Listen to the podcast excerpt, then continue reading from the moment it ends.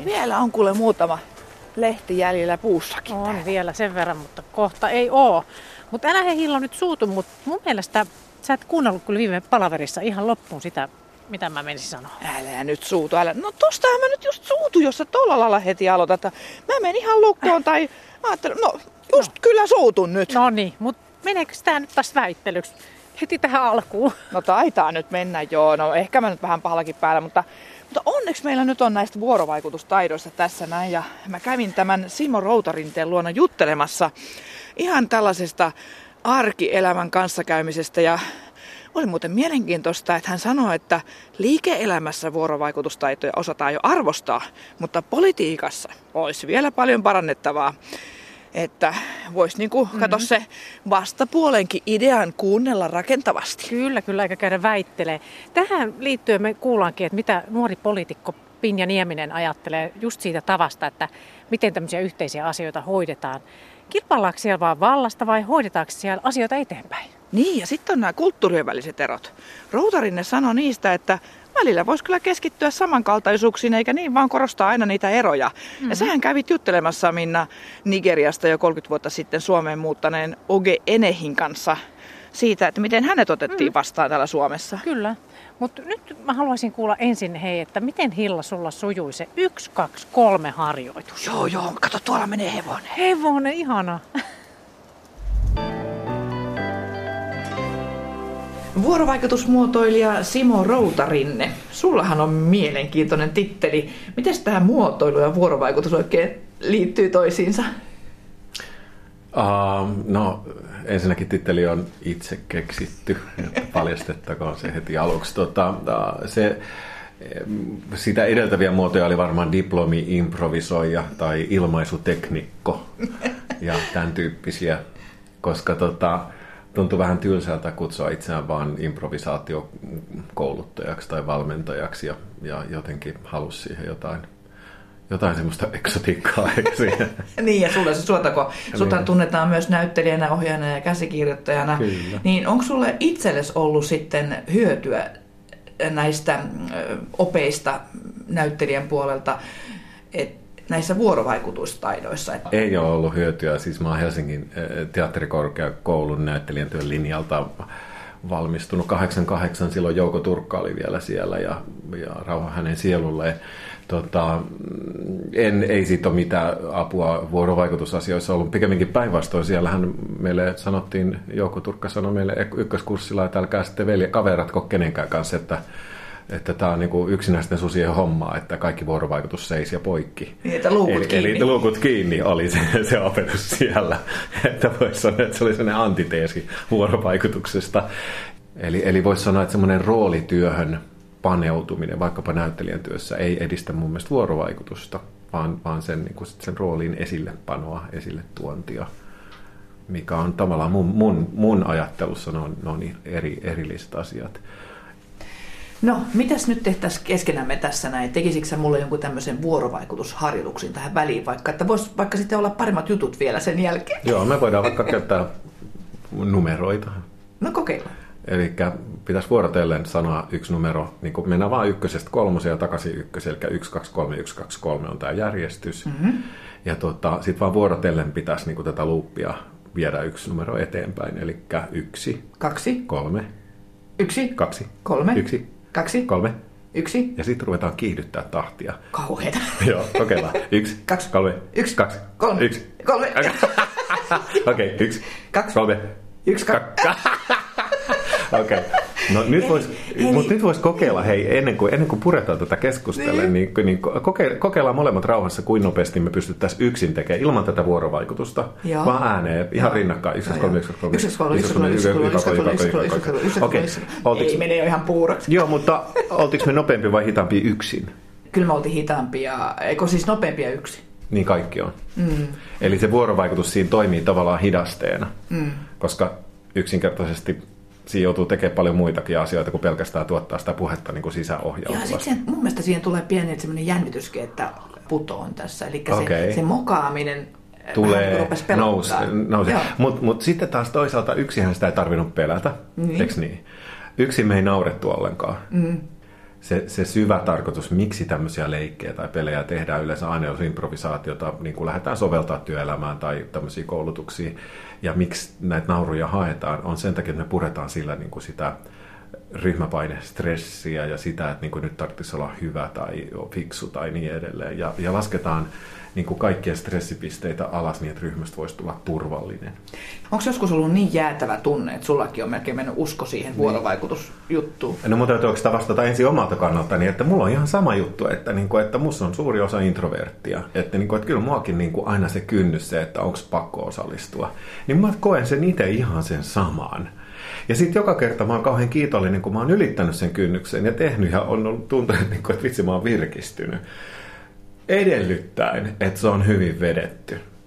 Mulla on 90-luvulla semmoisia muistikuvia siitä, että, että kun sä kysyit, että onko ollut jäätävä tunnelma tai ollut vaikeita tilanteita, niin mulla on historiasta, siis jostain 90-luvulta semmoisia tilanteita, joissa ihmiset on saattanut kieltäytyä, että mä en, mä en tämmöistä rupea leikkiä. Keith Johnstone, jonka teorioiden ja, ja harjoitteiden ja käytäntöjen mukaan, niin kuin, tai joka on aika vahva perusta sille, mitä mä teen, niin niin hän on sanonut jo siis vuosikymmeniä sitten, että, että, että tuommoiset vakavat liikemiehetkin saa oikein hyvin käyttäytymään niin kuin hullunkurisesti tai hassusti tai leikkisesti, kun niille niin kuin selittää sen, että miksi tämä tehdään. Mm-hmm. Että jotenkin vetoaa järkeen.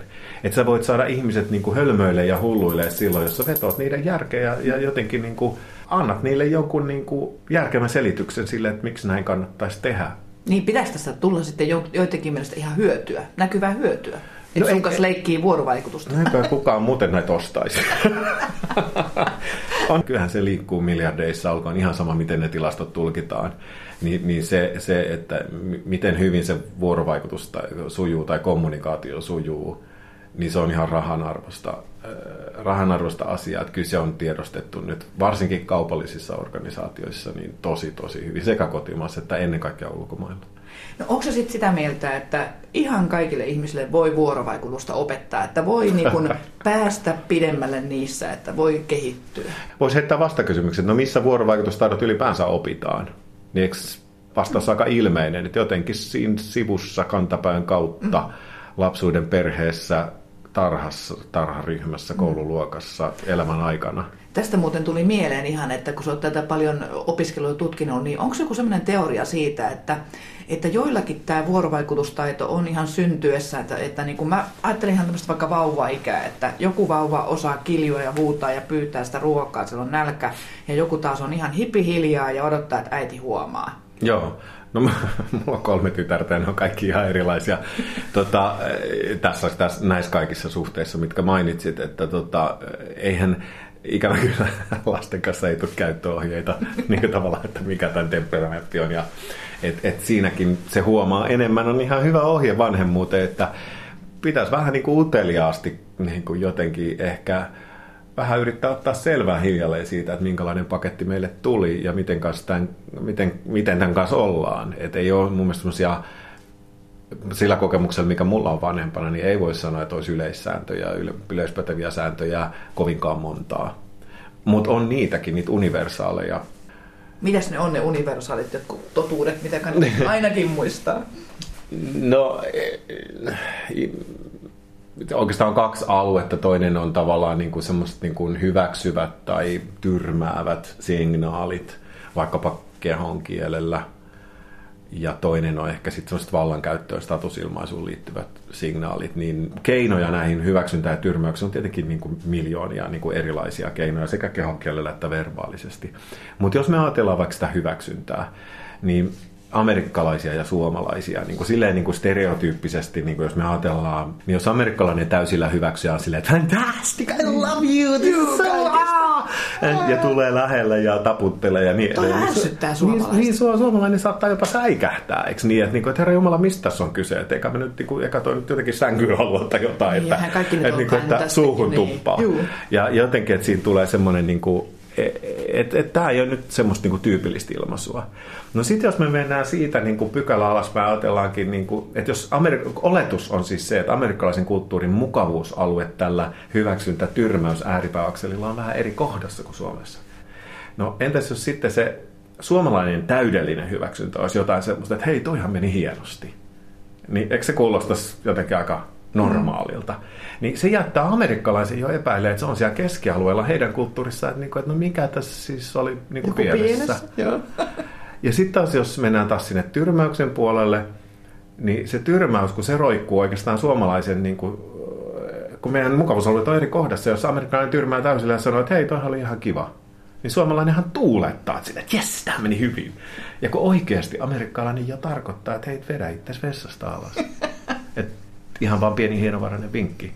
Ja sitten taas, jos suomalainen tyrmää täysillä, niin sitten taas amerikkalainen hakeutuu terapiaan. Eli, eli se on jo niin, kuin niin törkeetä. Eli, eli, eli meidän mukavuusalueet on ehkä kulttuurisesti ja myöskin yksilöiden välillä eri kohdassa, mutta silti me kaikki ymmärretään toi mekanismi. Mitä enemmän me saadaan positiivista niin kuin responssia meidän käyttäytymisestä, niin ne piirteet vahvistuu ja sitten taas jos me saadaan sosiaalisesti negatiivista palautetta, niin ne niin kuin rupeaa heikkeneen ne, ne käyttäytymisen muodot. Niin tämä on aika universaali mm-hmm. asia. Ja samoin se statusilmaisuus, joka on sitten ehkä kun se on enimmäkseen kehon kieltä, tai on sielläkin verbaalisia, niin kuin tavallaan miten voi niin kuin jotenkin osoittaa arvonantoa tai vähätellä esimerkiksi niin kuin toisen lausumaa. Että jos toinen sanoo, että mä luin, mä luin eilen Kalevalan ja toinen sanoo, että että niin mäkin, mutta tiedätkö, mä en ymmärtänyt oikein sanaakaan. Niin silloinhan, mikä se, mitä se reaktio kertoo silloin sille toiselle? Niin toi on sellainen tyypillinen tapa tavallaan alentaa omaa statusilmaisun tasoa. Että niin kuitenkin niin kuin heiluttaa tavallaan häntäänsä, että niin kuin alistua, että joo, että mä en kun taju tästä mitään. Mm. Tai sitten, että jos toinen sanoo, että mä luin Kalevalla eilen ja joku toinen sanoo, että ai joo, niin mäkin, ranskaksi. Niin, just. Niin tavallaan nostaa se kissa omaa häntäänsä, eli tavallaan asettaa itsensä sen toisen yläpuolelle. Tavallaan siinä tulee semmoinen keinulauta-efekti, että jos mä lasken itseään, niin se osoittaa tavallaan arvonantoa toiselle. Jos mä taas nostan itseään, niin se osoittaa, että, niin kuin, että hei, että ai luulit sä, että sä oot jotenkin hyvä, että mä oon parempi. Eli, eli, eli nämä on niitä universaaleja. Sitten totta kai meillä on paljon kulttuurisia sille, että pussataanko kaksi kertaa tai kolme kertaa poskille ja kummasta poskesta aloitetaan vai pussataanko ollenkaan, niin kuin täällä Suomessa. Mutta varmaan jokainen on ehkä huomannut, että näidenkin kulttuurien edustajat hämmentyy, jos ne tekee väärässä järjestyksessä. Vaikka ymmärtää, että nyt on kaksi tai kolme poskisuudelmaa, mutta jos ne aloittaa väärältä puolelta, niin koko systeemi menee sekaisin. Eli se läheisyys sinänsä ei ole yhtään hyväksyttävämpää, esimerkiksi näissä kulttuureissa, vaan se on säädelty vaan tämmöisillä niin kuin pelisäännöillä. Tuosta tuli muuten mieleen se, että jos tosiaankin vaikka tapaat jonkun toisesta kulttuurista, jossa on tämmöiset tarkat säännöt siitä lähestymisestä ja vuorovaikutuksesta, siitä ensikosketuksesta, niin voitko se sitten kuitenkin olla vaikka tämmöinen niin kuin rennosti, aito suomalainen ja tehdä vaikka jonkun virheenkin, kunhan sä vaan treillinen siinä tilanteessa? Mun mielestä voi tota, hirveän usein tämmöiset diversity uh, workshopit tai tämmöiset, niin kuin, uh, siis että jos puhutaan monikulttuurisuudesta ja tehdään joku työpaja, hirveän usein puhutaan eroista. Sen sijaan, puhuttaisiin yhtäläisyyksistä ja huumorintajusta ja leikkisyydestä ja kaikista tämmöisistä asioista, jotka on universaaleja, jotka vaikka vaikka mieluummin vaikka jakaisi niin kuin jotain että hei, minkälaisia lasten leikkejä te olette oppinut lapsina teidän kulttuurissa, niin kuin jos on eri kulttuurien edustajia, tai minkälaisia lastenlauluja teillä on. Ja, ja etsii niistä niin yhtäläisyyksiä ja samankaltaisuuksia. Ja, että jos eroja korostetaan, niin silloin ne herkemmin muodostuu esteiksi ja semmoiseksi stressiksi, että osaanko nyt olla oikein tässä ja muistaaks mä nyt nämä kaikki erot kulttuurissa sen sijaan, että olisi just omana ittenään silleen niin kuin, ja yrittäisi ehkä siinä lennossa vähän haistella ja imitoida, että aha, noi tekee noin, jos mäkin kokeilen tehdä vähän samalla tavalla. Ja sitten jos menee pieleen, niin miksei sille voi niin kuin, silleen, niin kuin myöntää virheensä ja naurahtaa ja sanoa, että anteeksi. Et mä oon vaan tämmöinen suomalainen tässä. Mä sanoisin jopa niin mun kokemuksen mukaan, että jos sä yrität niin kuin silleen tiedo, kognitiivisesti, tiedollisesti ja täsmällisesti toimia oikein jossain toisessa kulttuurissa, niin sä kuitenkin teet jotain väärin ja väärällä sävyllä, väärällä ajotuksella, väärällä painotuksella. Ja sä jäät kuitenkin siitä kiinni. Ja itse asiassa se voi olla vielä nolompaa, kun sä et sä tiedä mitään. Ali! Aina kun mä sanoin hänellä Ali, Ali, sitten hän laulaa minulle. Okay. Mutta nyt hän ei halua ei, laulaa. Ei, harmi. Ei laula. Hän ei halua. Iloinen meininki. No jatketaan tästä keskustelua vuorovaikutuksesta. Oge Ene, niin työskentelet täällä Kulttuurikeskus Kaisassa Helsingissä, jossa me ollaan nyt. Sä oot ollut Suomessa yli 30 vuotta. Joo. ja olet kotoisin Nigeriasta, niin mikä täällä on erilaista tai samanlaista tässä vuorovaikutuksessa kuin siellä sun kotimaassa?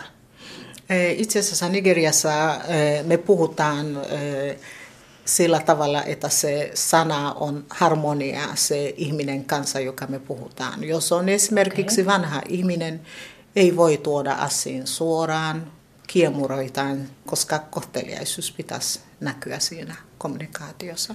Et sitä ei töksäytetä sille. Mulla tulee mieleen, että musta tuntuu, että me voidaan olla aika suorasukasiakin, vai mitä mieltä sä oot täällä? Miten Joo, sä... kyllä minusta tuntuu, että ihmiset vaan sanoo se asia. Se on niin kuin maarataan ihmiset tekemään niin, asiaa. Nyt Joo.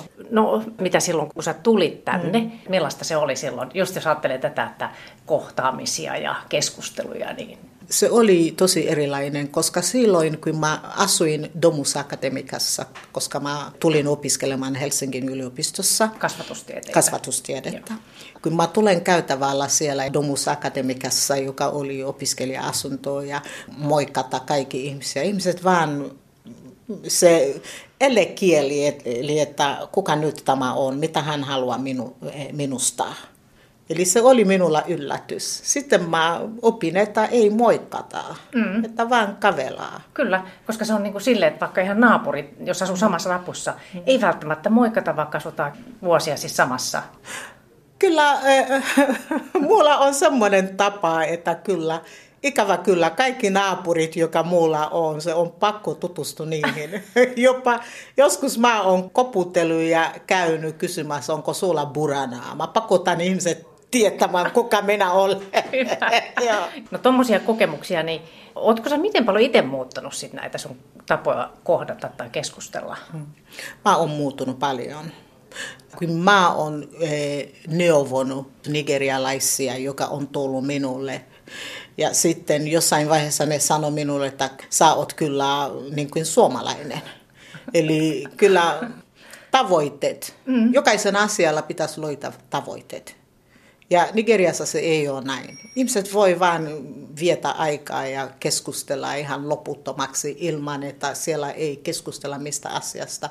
Mutta tänä päivänä minulla on tärkeää, että kun ihmiset tulee ja sitten mä aina kysyn, että mitä sä haluat tästä asiasta. Kyllä. Että kyllä mä oon muuttunut. Mä luonnehtan itseni, eh, kun mä menen Nigeriaan, mä sanon, että mä oon kyllä Ahtisaari. Mä etsin tasa-arvoa kaikissa asiassa, vuorovaikutuksessa myöskin. Pitäisi löytää keinoa, miten tasapainossa keskustella, ei huudaa, ei riehu. Niin, no okei, okay, sä oot tosiaan täällä kulttuurikeskus Kaisassa, sä oot kulttuurituottaja, mutta sit sä oot myös niinku, sä oot kouluttanut tämmöiseen kansainvälistä viestintää esimerkiksi just yrityksissä ja muuta. Mm. Ja siis sä oot täälläkin joka päivä tekemisissä eri maalaisten kanssa. Mm. Niin, niin onko sun jotain semmoista, niinku, että mikä on universaalia tämmöistä viestintää, mikä menee perille?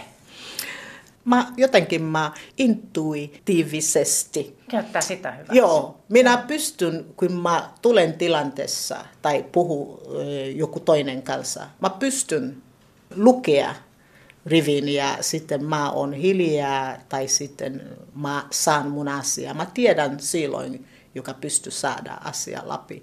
Eli mulla on Ainoastaan tilanne, mikä mulla on ollut vähän ongelma, on silloin, kun ihminen lähestyy minua ja hänellä on ladattu ennakkoluuloa. Sitten hän yrittää vaaralla tavalla tutustua minut. Silloin sitten mä yritän vähän eh, korjaa se ihminen ymmärtämään, että kyllä mä tiedän, missä mä oon. Kyllä, kyllä. Mm. Miten voisi oppia juttelemaan jotenkin tuntemattomienkin kanssa? Onko sinulla siihen vinkkiä? Joo, nauru. Eli kun on äm, tulossa lähestymässä ihminen, saa nauraa. Ja sitten saa voi löytää jotakin. Esimerkiksi sulla on hieno jotakin pusero. Kehuu jotakin. Joo. Eli jos mä näen joku, joka on tosi tyylikästi kadulla, mä menen hänelle ja sanon, että kyllä mä tykkään. Sitten se ihminen voi sitten, jos hänellä on aikaa, sitten kyllä. tutustutaan. Kyllä. Ja se on aina aitoa. Kyllä, kyllä. Että niin muistaisi, kyllä. Tota, mä, mä yritän kanssa aina ei muista sitä, että voisi hmm. antaa palautetta, Joo. se unohtuu. Joo. Tuo on hyvä vinkki. Mutta miten toi sitten, että onko täällä siis, kun sä oot täällä Suomessa ollut pitkään muutenkin, niin hmm. onko tuleeko jossain tilanteessa esiin ne sun kotimaan tavat, että sä pääset niin kuin valloilleen, että se on erilaista se kommunikointi? Mm, totta kai, mulla, eh, mä en kyllä melkein kaikki, eh, joka on opittu lapsena. Mä oon käynyt ne kaikki lapit ja jotkut ei käy tässä ympäristössä Suomea. Mikä esimerkiksi? Esimerkiksi äm, liian small talkia. Joo.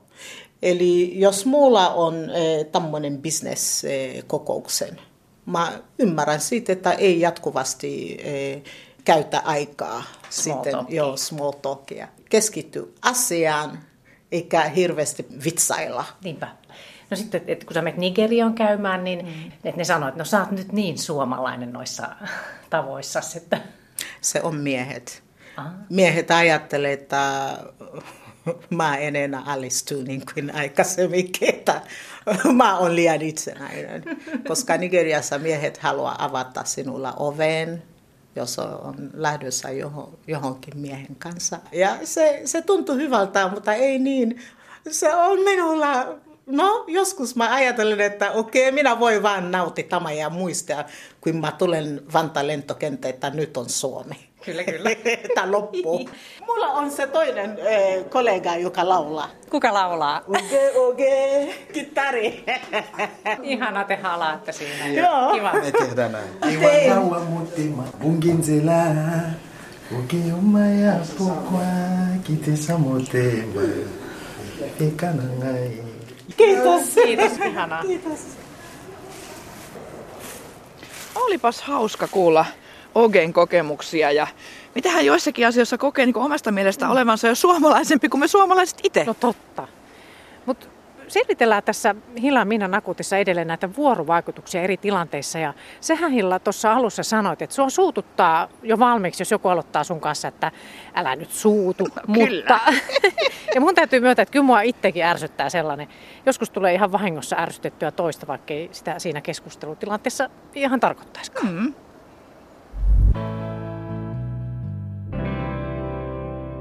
Simo Routarinne, mulla on sitten myös mielessä semmoinen yksi, varmaan aika henkilökohtainenkin juttu, kun mä oon aika tällainen nopea temperamentilta ja ihmiset varmaan näkee, jos ei muuten, niin naamasta, että nyt toi herkästi saattaa hermostua. Ja sitten se ihminen sanoo mulle, että älä nyt suutu Hilla, mutta... Ja arvaa, saiko se mut vieläkin niin kuin, suuttuneemmaksi. Ennen kuin se ehtii sanoa edes mitään, mä oon jo valmiiksi, niin kuin, että mm, mitä sieltä on tulossa.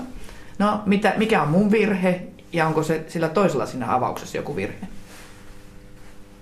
No toihan on niin kuin tavallaan etukäteen sitä ruorin vääntämistä, että tavallaan, että sä et saa reagoida jollain tietyllä tavalla, joka saattaa olla jopa sulle luontainen, vaan, vaan sun pitäisi jotenkin niin kuin heti alistua siihen, että jotenkin, että nyt, nyt okei, nyt niin kuin.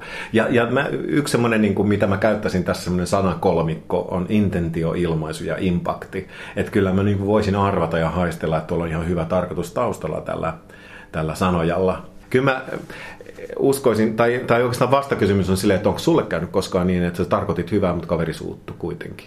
No, taatusti. Niin, meille kaikille. Eli tavallaan se intentio useasti on hyvä, mutta ilmaisuus tapahtuu jotain, niin kuin tossakin se, että älä nyt vaan suutu, mutta eli pyritään niin kuin liikaa niin kuin ohjaamaan, rajoittamaan ja niin kuin kontrolloimaan toista. Niin tota, se ilmaisu kuitenkin on siis tuossa mielessä niin kuin ihan eri asia. Siis vaikka siellä on se hyvä tarkoitus, niin sitten se ilmaisee silleen, niin kuin, että hei, että meppä kyykkyyn, niin mä kerron sulle jotain.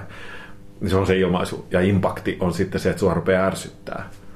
Eli se, että mitä näissä koulutuksissa, mitä mä vedän, niin yritetään saada niin kuin jotenkin ihmiset ymmärtämään, on tämä ketju, intentio, ilmaisu, impakti sekä itsensä että toisten kannalta, että hei, että kun me ei voida nähdä toisten intentiota, me nähdään vaan se ilmaisu. Ainoa tulkinnan voidaan tehdä, ja se impakti syntyy sen, sen tulkinnan perusteella, mitä me tehdään toisten ilmaisusta. Niin tässä on niin kuin ainoa viisas asia, mitä sä voisit tehdä, on yrittää omasta ilmaisusta katsoa, että se vastaisi mahdollisimman paljon sun aitoa intentiota esimerkiksi, jos me kuvitellaan, että tuossa sun esimerkissä, jos se arvaus osuisi oikeeseen, että häntä pelottaa se, jos sä suutut, niin vaikka sanoisi se, että hei, mä haluaisin kertoa sulle yhden jutun, mutta mä oon valmiiksi peloissani siitä, että, että se voi olla semmoinen asia, mikä suututtaa sua. Niin eikö se olisi ihan eri kuulonen? Joo, joo, kyllä se jo valmisteli sitä vähän eri lailla. Joo. Hei, harjoitellaanko sitten lisää? Olisiko sulla joku muu kiva harjoitus mulle? No, me voitaisiin tehdä ehkä semmoinen, kun me kokeiltiin tota 1, 2, 3, niin voitaisiin tehdä semmoinen sanaversio siitä. Eli tota, voitaisiin kokeilla, että pystyttäisikö me kertomaan joku yksinkertainen pieni tarina sana kerrallaan. Eli sama, vuorotellaan yksi sana kerrallaan ja sitten katsotaan, mitä sitten tulee. Sopisiko tämmöinen? En mä tästä varmaan paetakaan voi. Tota, tänne ei tarvi olla hyvä. Tai kokeillaanpa hei, kaksi pientä versiota. Ensin on se, että yritä sä tehdä tästä tosi mm, tommonen ikävä tarina. Siis semmoinen, missä kaikki käy huonosti ja tämä on tosi synkkä ja kauhu, kauhea tarina. Ja mä yritän tehdä tosi positiivista. Ja sovitaan vaikka, että, että tota, tästä kertoo Marja-Liisasta. Okei. Okay. Marja-Liisa. Ei. Huomannut. Tajunnut. Eikä. Ymmärtänyt. Kuinka? Kauheaa. Hänen. Elämänsä. Oli. Okei, okay, ja seis, hyvä. Tämä oli hyvä. Okei, okay, tämä oli, tämä oli ihan hyvä. Tämä oli riittävä aloitus. Me huomataan, että tämä tuntui nyt tämmöiseltä ja tämä eteni tällä tavalla. Nyt muuten, joo, joo, joo, koska me, meillä oli myöskin eri agendat, eikö niin? Okei, okay, no kerrotaan nyt yhdessä iloinen tarina vaikkapa Pekasta. Okei, okay, Pekka. Nauroi. Koska? Oli. Iloinen. Ja? Ikkunasta. Näkyi. Mersu. Ja. Porsche. Aurinkoisella. Parkkipaikalla.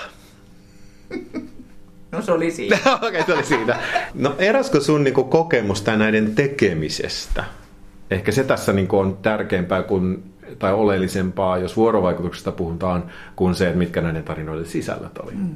Tuossa kun piti niitä negatiivisia keksiä, niin se oli, se oli aika raskastakin. Jos taas tuota negatiivista tarinaa pitänyt vaikka minuutin verrankin jatkaa, niin se olisi ollut jo aika ikävää. Joo.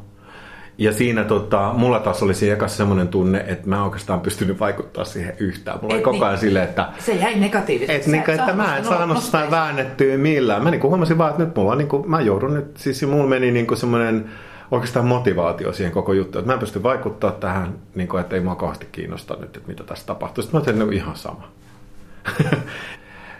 Et sitten ehkä se taitolaji sitten taas olisi se, että jos meillä on erilaiset agendat, niin miten me siltikin pystyttäisiin niin kuin saavuttaa jonkunlainen yhteistoiminnallinen niin kuin rakentavuus siinä. Että niin kuin hyvinkin erityyppisistä tavoitteista tai aineksista voidaan siltikin rakentaa jotain niin kuin merkittävää yhdessä. Tässähän tullaan mm. nyt sitten vaikka ihan tällaiseen Suomi nousuun ajattelun, että kuinka paljon me pystyttäisiin tätä meidän maatammekin rakentamaan, jos tosiaankin vastakkaisista ajatuksista, asioista saataisiin tehtyä joku yhteinen hyvä. Sulla saa aika isoja no, asioita jos ja, tässä. Jo, jos ja jos ja jos, sanoisin näillä kolmella alistuskonjunktiolla, joita pääministerimmekin käytti ihan julkisuudessa. Tuota noin, mä oon työskennellyt poliittisten henkilöiden kanssa jonkun verran on ollut tämmöisiä esiintymis- ja vuorovaikutuskoulutuksia, sitten jossa on ollut esimerkiksi tilaajana sitten joku poliittinen puolue tai ryhmittymä tai niin edelleen. Ja on ollut ihan korkea, korkeankin tason uh, ihmisiä siellä välillä. Ja tota, mun täytyy sanoa, että heidän responssinsa, semmoinen niin kuin tyypillisin responssi on oikeastaan aika semmoinen rehellinen, vähän semmoinen surumielinenkin rehellinen ilmaus siitä, että nämä on ihan oikeita asioita, mutta ne ei toimi politiikassa. Eli, eli he sanovat sen hyvin suorasanaisesti, että näitä periaatteita yhteistoiminnan, rakentavan vuorovaikutuksen, yhteispelin ja yhteen hiileen puhaltamisen niin kuin harjoitteita, tekniikoita, menetelmiä ei voi käyttää politiikassa koska politiikka perustuu, siis tämä jatko ei ole heidän sanoillaan, vaan jatko on niin kuin mun tulkintaa tästä tilanteesta on, ensinnäkin me eletään kilpailukeskisessä yksilökulttuurissa, uh, siis koko koulujärjestelmähän perustuu jo siihen, että erotetaan jyvät akaroista ja huonot hyvistä ja lahjakkaat lahjattomista. Niin kuin jo tämä Plus, että meidän koko monipuoluejärjestelmä, meidän demokraattinen järjestelmä perustuu kilpailuun. Eli meillä on oppositio, se voi valtaa pitävä niin kuin dikotomia siinä koko ajan, juupas eipäs. Ja kaikki päätökset, mitä tehdään, niin kuin tehdään korkeintaan niin kuin win-win periaatteella, kaupankäyntiperiaatteella, että, niin kuin, että ota vähän ja mäkin saan vähän, mutta kukaan ei saa niin kuin, tavallaan sitä, mitä tarvitsisi. Jos puolueet kilpailee keskenään, armotta. Ja puolueen sisällä kilpaillaan vielä yksilöinä keskenään armotta siitä poliittisesta asemasta. Niin kuka täysjärkinen enää kuvittelee, että siinä olisi kyse kansan asioiden hoitamisesta? Ei siinä siitä ole kyse. Siinä on kyse henkilökohtaisesta ja puolueen menestyksestä kilpailun mittareilla, jossa meidän kansalaisten asiat on täysin sivuroolissa. Me ollaan pelinappuloita poliittisessa pelissä. Ja ton asian pitäisi muuttua. Jos me haluttaisiin saada Suomi nousuun, niin meidän pitäisi oikeasti räjäyttää nykyinen poliittinen järjestelmä ja rakentaa jotain ihan uutta. Mä en tarkoita anarkiaa, siis semmoista hallitsematonta, täysin kaoottista tilannetta.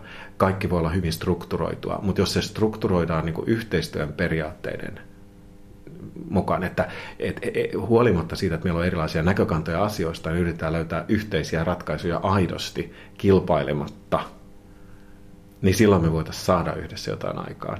Ja tämähän on sinänsä pönttöä, että liike-elämä on ymmärtänyt tämän jo. Ja varsinkin anglosaksisessa maailmassa, niin ja, ja, ja, ja tuolla jos ajatellaan, mikä on monikansallisten yritysten niin kuin nousu, monien perustuu siihen, että siellä on ymmärretty yhteistoiminnan arvot ja, ja, ja menettelytavat. Ja noudatetaan niitä. Et mä oon esimerkiksi joku Pixar-elokuvayhtiö, joka on tehnyt 12 blockbusteria, niin kuin menestyselokuvaa peräkkäin, niin että ei ollut yhtään floppia. Niin, niin ne on niin kuin ihan lippulaiva esimerkki siitä yhteistoiminnallisesta niin kuin, ja, ja improvisaation kyllästämästä yrityskulttuurista. Niiden esimerkiksi projektiryhmät, projektitiimit improvisoi ensin kolme viikkoa yhdessä ennen kuin ne rupeaa tekemään mitään oikeita töitä jotta niistä tulee kaikista taitavia yhteistoimijoita, taitavia improvisoijia, jotka tukee toistensa ideoita ja kehittelee niitä eteenpäin. Ja ne satsaa tähän. Ja siihen niiden koko yrityskulttuuri on, uh, perustuu, perustuu ikään kuin taas niin yhteistoiminnan. Eli siellä on niin prioriteetti ykkönen on se, että, että tehdään yhdessä ja että jokaisen ideaa niin kuin kuunnellaan ja kunnioitetaan huolimatta siitä, millä hierarkian tasolla esimerkiksi on. Tai kuuluuko meidän tiimiin vai eri tiimiin. Eli, eli, eli se on niin ihan päinvastainen juttu kuin esimerkiksi jos puhutaan vaikka meidän poliittisesta järjestelmästä.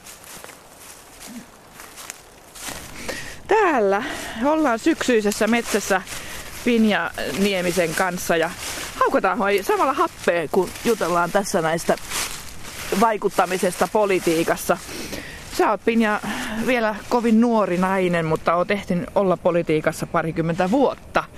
Mitä sä sanoisit tästä vuorovaikutuskouluttaja Simo Routarinteen mietteestä, että kun hän on sitä mieltä, että jos puolueet kilpailee keskenään ensin armotta ja sitten puolueen sisällä vielä kilpaillaan yksilöinä ihan armotta siitä poliittisesta asemasta, niin kuka täysjärkinen enää kuvittelee, että siinä olisi kyse kansan asioiden hoitamisesta? Kyllä mä niin edelleen uskon politiikkaa vahvasti ja politiikkaa on mulle tosi paljon muutakin kuin puoluepolitiikkaa. Mulla on itsellä kansalaisjärjestötoimija tausta tosi vahvana ja mä koen, että politiikka on myös sitä, että pyritään vaikuttamaan kulutuskäyttäytymisellä, ottamalla yhteyttä päättäjiin, kaikin puolin arkitoiminnolla, niin kyllä se niin kuin edelleen näkyy. Ja kyllä mä uskon myös puoluepolitiikkaa, totta kai siinä on semmoisia hetkiä, että turhautuu, mutta se on myös parhaimmillaan ihan mahtavaa yhdessä tekemistä. Siinä on semmoinen analyyttisen ajattelun mahdollisuus mahdollisuus, että saa oikeasti aina oppia uutta, saa aina uusia haasteita. Että siis politiikassa ei ainakaan ikinä tule olemaan tylsää. Sähän tota, aloitit Pinja Nieminen jo tuossa ihan ala-asteikäisenä, eli vastustit turkistarhausta, niin millä tavalla sä teit sen vastustamisen? Silloin mä, mä en muista enää, että mistä niitä sai, mutta Animalia oli kuitenkin painanut tämmöisiä turkistarhauksen vastaisia lehtisiä, niin mä kahden luokkakaverini kanssa luukutin näitä Tapiolassa ja Olarissa postilaatikkoihin. Eli pyrittiin tällä lailla, että ihmiset ymmärtäisivät, että turkkia ei kannata ostaa. Jättiin mm. postilaatikosta toiseen lehtisiä. No miten sä nykyään sitten, mitä sä ajattelet turkistarhauksesta ja onko sulla joku, minkälainen viesti nyt näin 36-vuotiaana? Kyllä mä ajattelen ihan samalla tavalla turkistarhauksesta, että mun mielestä luonnonvaraisten eläimien tarhaaminen ihmisen turhamaisuuden vuoksi on edelleen näin 23 vuotta myöhemmin väärin. Et esimerkiksi se argumentti, että sitten tämä tapahtuisi Kiinassa, jos ei Suomessa, niin on mun mielestä yksinkertaisesti mahdoton. Eihän me tehdä Suomessakaan lapsityötä sen takia, että jossain muualla tehdään ja niin edelleen. Et, eli otettaisiin vaikka siihen siirtymäaika, missä ajassa tämä tarhaus lopetetaan ja kunnon muutostuki näille tarhaajille ammatin vaihtamiseen. Tätä on tapahtunut muillakin aloilla, joten se voisi tapahtua myös turkistarhauksessa. Ja sitä myös nykyään tuetaan jo verovaroin aika reippaasti, että se ei ole sinänsäkään hirveän toimiva elinkeino. Samalla kun tuossa menee hevonen ohi, hieno poliisihevonen, täälläkin on eläimiä täällä ja koira tuolla kurkkiin, niin sinä eläinten ystävänä sitten kuitenkin jaksoit ajatella myös näitä elinkeinon harjoittajia. Joo, siis kyllähän siinä täytyy ajatella siis totta kai myös heidän tilannettaan. Ja se on mun mielestä täysin mahdollista, että heille räätälöidään kunnon siirtymäaika ja sitten niin kuin tukea siihen ammatin vaihtamiseen. Eli tässä tuli nyt ihan hyvä esimerkki siitä, että se ei ole sitä vastakkainasettelua, vaan pitää niin kuin miettiä molempien kannalta sitä asiaa. Kyllä. No mitä sä sanot sit siitä, kun tämä Simo Routarinne on todellakin tämmöisiä ihan merkittäviäkin poliitikkoja käynyt kouluttamassa vuorovaikutuksesta ja he kuitenkin sanoo, että ei tämä toimi politiikassa, että siellä on ihan eri pelisäännöt. Niin onko tämä huolestuttavaa sun mielestä? On, on se mun mielestä huolestuttavaa. Että kyllä munkin mielestä se näkyy, että normaali työelämässä ja kanssakäymisessä niin on ehkä enemmän semmoista aktiivista kuuntelua ja enemmän dialogisuutta. Niin sitä voisi olla mun mielestä politiikassakin enemmän. Et se on jännä, että se kokee, että sitä on oman puolueen ja omien ryhmien sisällä, mutta heti kun siitä tulee semmoinen kilpailuasetelma, niin ihmiset puhuu paljon enemmän toistensa ohi. Hmm. Mitä sä sanoisit näistä vaaliväittelyistä? Mä muuten sanon, että mä rakastan vaaliväittelyjä. että vaaliväittelyjen etu on siinä, että koska no, siis ihmiset kokee asiat henkilöiden kautta, joten sellaisetkin ihmiset kiinnostuu politiikasta, jotka ei niin paljon sitä seuraa. Totta kai niissä on myös se ongelmansa, että sitten ne asiat myös oikeasti henkilöityy. Esimerkiksi ihmisen viesтэtaidot, yleinen olemus, karisma, kaikki tämmöiset asiat vaikuttaa sitten ehkä tarpeettoman paljon. Mutta kyllä me tarvitaan vaaliväittelyjä. No mutta mitä sitten, jos se asia unohtuu täysin? Se on kyllä tietenkin ongelmallista. Et se, on niin kun, siis se on politiikan henkilöitymisen toinen puoli, että pahimmassa tapauksessa asia unohtuu, mutta siihen pitäisi jokaisen politiikan pyrkiä, politiikan pyrkiä vaikuttamaan itse, että niin ei tapahtuisi. Sä oot tota noin, niin itse aktivoitunut tässä aika vaikealla eli tällä sosiaali- ja terveysalalla. Ja nyt tämä kuuluisa sote, sitä nyt on jauhettu jo vuositolkulla, niin onko siinä sun mielestä kansalaisten tämä terveydenhuolto unohtunut ja onko se jäänyt niin kun, sitten tämän tämmöisen puoluepolitiikan jalkoihin sun mielestä? Kyllä se mun mielestä valitettavasti jossain määrin on. Et mä oon oikeasti aika huolestunut siitä prosessista. Et mulla on sellainen olo, että kun viime hallituskaudella hallituksella oli vaikeuksia saada pidämään päätöksiä, saada vietyä, saada vietyä asioita läpi, niin nyt se näkyy ehkä vähän semmoisena jyräämisenä, että tästä nyt mennään väkisin läpi sen sijaan, että kuunneltaisiin enemmän kuntia, kuunneltaisiin enemmän asiantuntijoita, alan järjestöjä. Et jotenkin mä oon sitten sillä lailla huolestunut, että siinä olisi pitänyt olla enemmän vuorovaikutusta siinä koko prosessissa nyt ja sitten oppositio ottaa mukaan. Tämä on Suomen historian isoimpia uudistuksia. Mä koen, että sitä ei valmistella riittävästi yhteistyössä. Että tätä menoa riski on pahimmillaan, että ne säästöt tulee asiakasmaksujen nostoista ja palveluleikkauksista pidemmällä aikavälillä. Että jotenkin laajempaa yhteistä valmistelua haluaisin nyt. Miten sä nuorena poliitikkona tuolla kentällä kuuntelet ihmisten mielipiteitä? Tuleeko ne sun luo huolestuneena? Kyllä ne tulee. Että aina, jos on jossain vaalimarkkinoilla, niin ihmiset tulee kyllä puhumaan. Ja se on hirveän kiinnostavaa, koska siinä tulee aika eri mielipiteitä kuin mitä tulee esimerkiksi sosiaalisen median kautta. Ne on hyvin erityyppisiä, että varsinkin vanhemmat ihmiset tulee puhumaan markkinoilla enemmän, että siellä kyllä niin kuin selvästi kannattaa olla, koska kuulee ihan, ihan erilaisia. Kuulee myös just nimenomaan niitä arjen huolia ja niitä ihmisiä, jotka ei erikseen, että kirjoitanpa nyt sähköpostin ja kerron, vaan pikemminkin, jotka osuu kohdalle ja kertoo sillä hetkellä sen, miltä heistä tuntuu. Vääristääkö muuten sosiaalinen media tällä hetkellä Suomesta kaspolitiikan tekemistä jotenkin? Siis jollain tavalla ehkä niin kuin vaikuttaa ainakin, että ehkä siis maahanmuuttokysymyksissä se näkyy tosi pahasti, että mitä vaan maahanmuutosta kirjoittaa, niin sitten tulee negatiivista palautetta. Ja se on sillä lailla hirveän huolestuttavaa, koska mä pelkään, että osa ihmistä lakkaa kohta puhumasta siitä asiasta. Ja maahanmuutto on yksi niin monimutkaisimpia politiikan aloja. Meidän olisi pakko keskustella siitä, miten kotouttaminen onnistuu ja niin edelleen. Jos sieltä tulee aggressiivista palautetta, niin totta kai osa jättää kirjoittamatta. Ja, et kyllä se niin kuin näkyy, koska niin kuin siellä on se tietty joukko, joka jaksaa räyhätä, niin se vääristää sitä, että mikä on sitten se iso kuva ja mitkä asiat oikeasti nousee pinnalle. Niin, no siis pienen joukon voimakas mielipide tulee ehkä isompana esille kuin se oikeasti onkaan. No näistä kulttuurien välisistä eroista Simo Routarinne myös mainitsi, että olisi parempi mieluummin niin kuin korostaa jotain yhteistä, universaalia, kuin aina etsiä niitä eroja. Mitäs mieltä tällaisesta olet? Kyllä mä olen niin tuosta samaa mieltä, että ihmisten välillä on ehdottomasti enemmän universaaleja piirteitä. Että siis tietyt asiat on ihan samat kansakunnasta riippumatta, että halu tulla kuulluksi, halu saada myönteistä palautetta. Että ne on ihan samat. Että mulla on ollut semmoinen onnekas tilanne, että mä oon asunut kolmessa eri maassa, maassa lyhyen aikaa, noin vuodesta puoleen vuoteen. Perussa Argentiinassa ja Pohjois-Amerikassa. Esimerkiksi Etelä-Amerikassa niin ihmiset puhuu ihan suunnattoman paljon päälle vuorovaikutustilanteissa, mutta se on niin kuin ikään kuin kulttuurin vaatteet. Kahdenkeskinen keskustelu on taas hyvin samanlaista.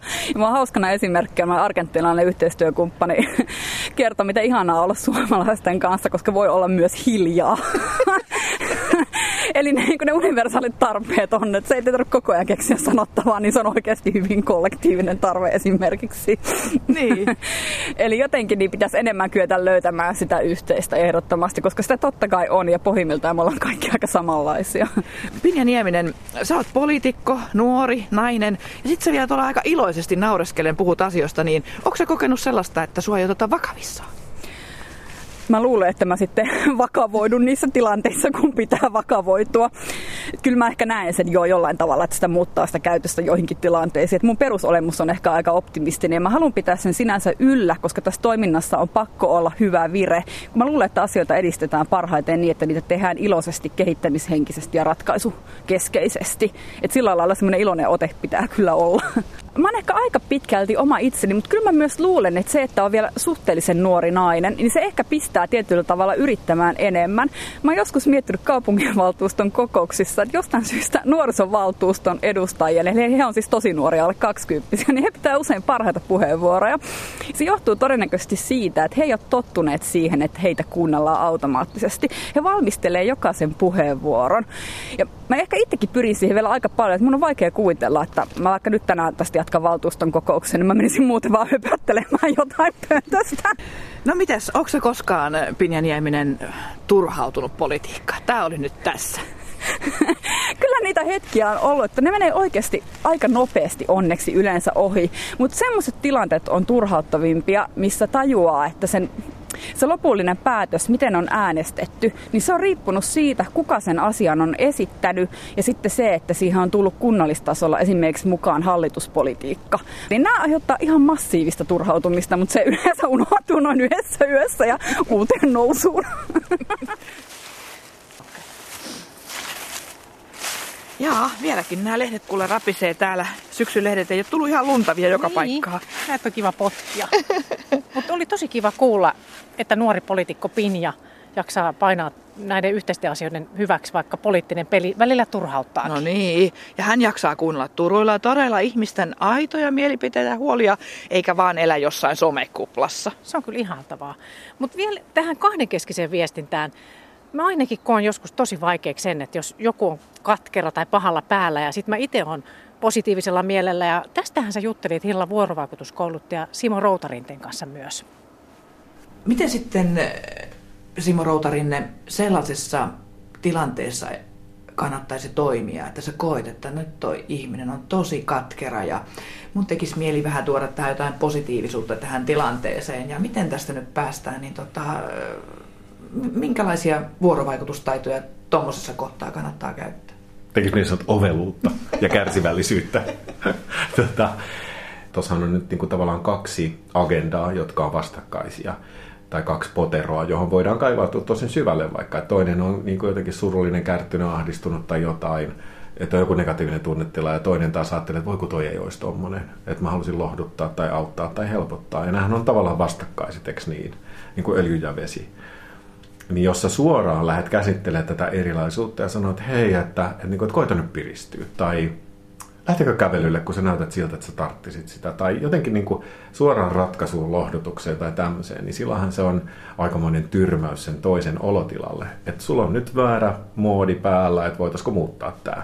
Ja se tulee ihmisen ulkopuolelta ja se on tosi vaikea ottaa vastaan. Kun useimmiten ihmisillä, kai tämäkin on monen kertaan tutkittu ja todettu ja koettu, että useimmilla ihmisillä olisi tosi kiva tunne, tulisi siitä ihan yksinkertaisesta niin kuin kokemuksesta, että, että mun tunne on niin kuin tullut kuulluksi ja nähdyksi.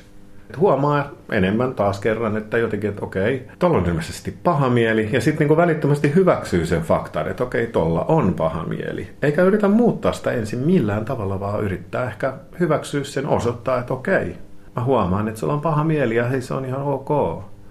Ja ehkä vielä niin kuin haastaa vielä, niin kuin silleen, niin kuin puhdistaa haavasta kaikki roskat ja mädät puristaa ulos. Niin kuin, että, että jotenkin, että hei kerro lisää, mikä muu on pielessä, onko tässä vielä jotain muuta. Et sen sijaan, että yrittää niin kuin, tavallaan lyödä sitä laastaria sen likaisen haavan päälle, niin jotenkin ensin puhdistaa sen kunnolla – ja myöskin vaikka se tietäisi, että se saattaisi hetkellisesti vähän lisätäkin sitä volyymia tai tuskaa tai semmoista, että, niin kuin, että joo, no kuule, ei, tässä on vielä, tässä on vielä tämä ja tämä. Niin kuin kärsivällisesti kuunnella se, hyväksyä se, että ai sua vielä toikin harmittaa. No sitten kun tämä, kun tämä kaikki mädät on saatu puristettu ulos ja se tapahtuu loppujen lopuksi uskomattoman nopeasti. Kun, kun se tehdään niin kuin vilpittömästi, että, niin kuin, että, että hei, että mä oon tässä, mä kuuntelen silminä ja korvina sitten se jotenkin tulee käsitellyksi se asia. Niin kuin, että se ihmiset jotenkin reagoi hirveän äkkiä siihen niin, että okei, että joo, no nyt mä kerroin sulle, ja tämähän on ihan järjetty, että mä tunnen tälleen, niin kuin, koska ei tässä nyt niin hirveä hätää ole, että pitäisiköhän tässä nyt jotenkin tehdä jotain virkistävää. Että ihmiset rupeaa itse ratkoa niitä ongelmiaan, tai ihan sama, vaikka mä teen ASPA, asiakaspalvelukoulutuksia, niin se on ihan sama, vaikka on tyytymätön asiakas niin nehän kohtaa just parhaiten nähdä, että niin kuin nimenomaan haastattelee sen, että, niin kuin, että nyt mä haluan kuulla kaiken. Että tämähän on nyt järkyttävää. Miten sulla on mennyt noin pieleen? Ja kerro lisää. Niin, niin useimmiten siellä niin kuin jää kaikki ne valitukset tekemättä tai niin kuin, niin kuin asiat viemättä eteenpäin, vaan ne, että no eikä tämä nyt niin vakavaa sitten loppujen lopuksi ollut ja niin edelleen. Että se, tulee se helpotus silloin sen ihmisen sisältä niin kuin lääkitsemään sitä ihmistä itseään. Ja tämä on koettu niin moneen kertaan, ja toi, niin kuin, että se on niin, kuin niin toimimaan. No toivoisin, että esimerkiksi vanhustyössä, sosiaalityössä ja ylipäänsä terveydenhuollossa niin kuin kuunneltaisiin tätä tosi tarkkaan, koska, koska siellä justiin tuntuu mun kokemuksen mukaan, että puuttuu tätä yksinkertaista kohtaamistaitoa. Eli, eli jotenkin niin kuin tehdään itse asiassa aika paljon, jotta näitä kohtaamisia ei tapahtuisi. Kiitos Simo Routarinne ensinnäkin tästä hyvästä teestä, mitä juoimme tässä samalla. Ja musta tuntuu, että tämä oli aivan ihana vuorovaikutushetki. Kiitos samoin. Oli tosi kivaa tässä viherhuoneessa nautiskella teetä sun kanssa. Joo, nyt me voimme ruveta käymään läpi, mitä kaikkea kukkia teillä tässä on. Tämä on aivan ihana tila. Olivipuu ja trumpetti. Mikä toi on pasuna? Enkelin pasuna. Pasuna kukka, joo. Enkelin pasuna. Se on kuulemma hirveä huumekasvi. Ai jaa. En ole, en ole. Sitten jos keittää teetä, niin joutuu sairaalaan. Ei se ei ollut pasunakukka teetä tämä, ei mitä mä join. Okei. Okay.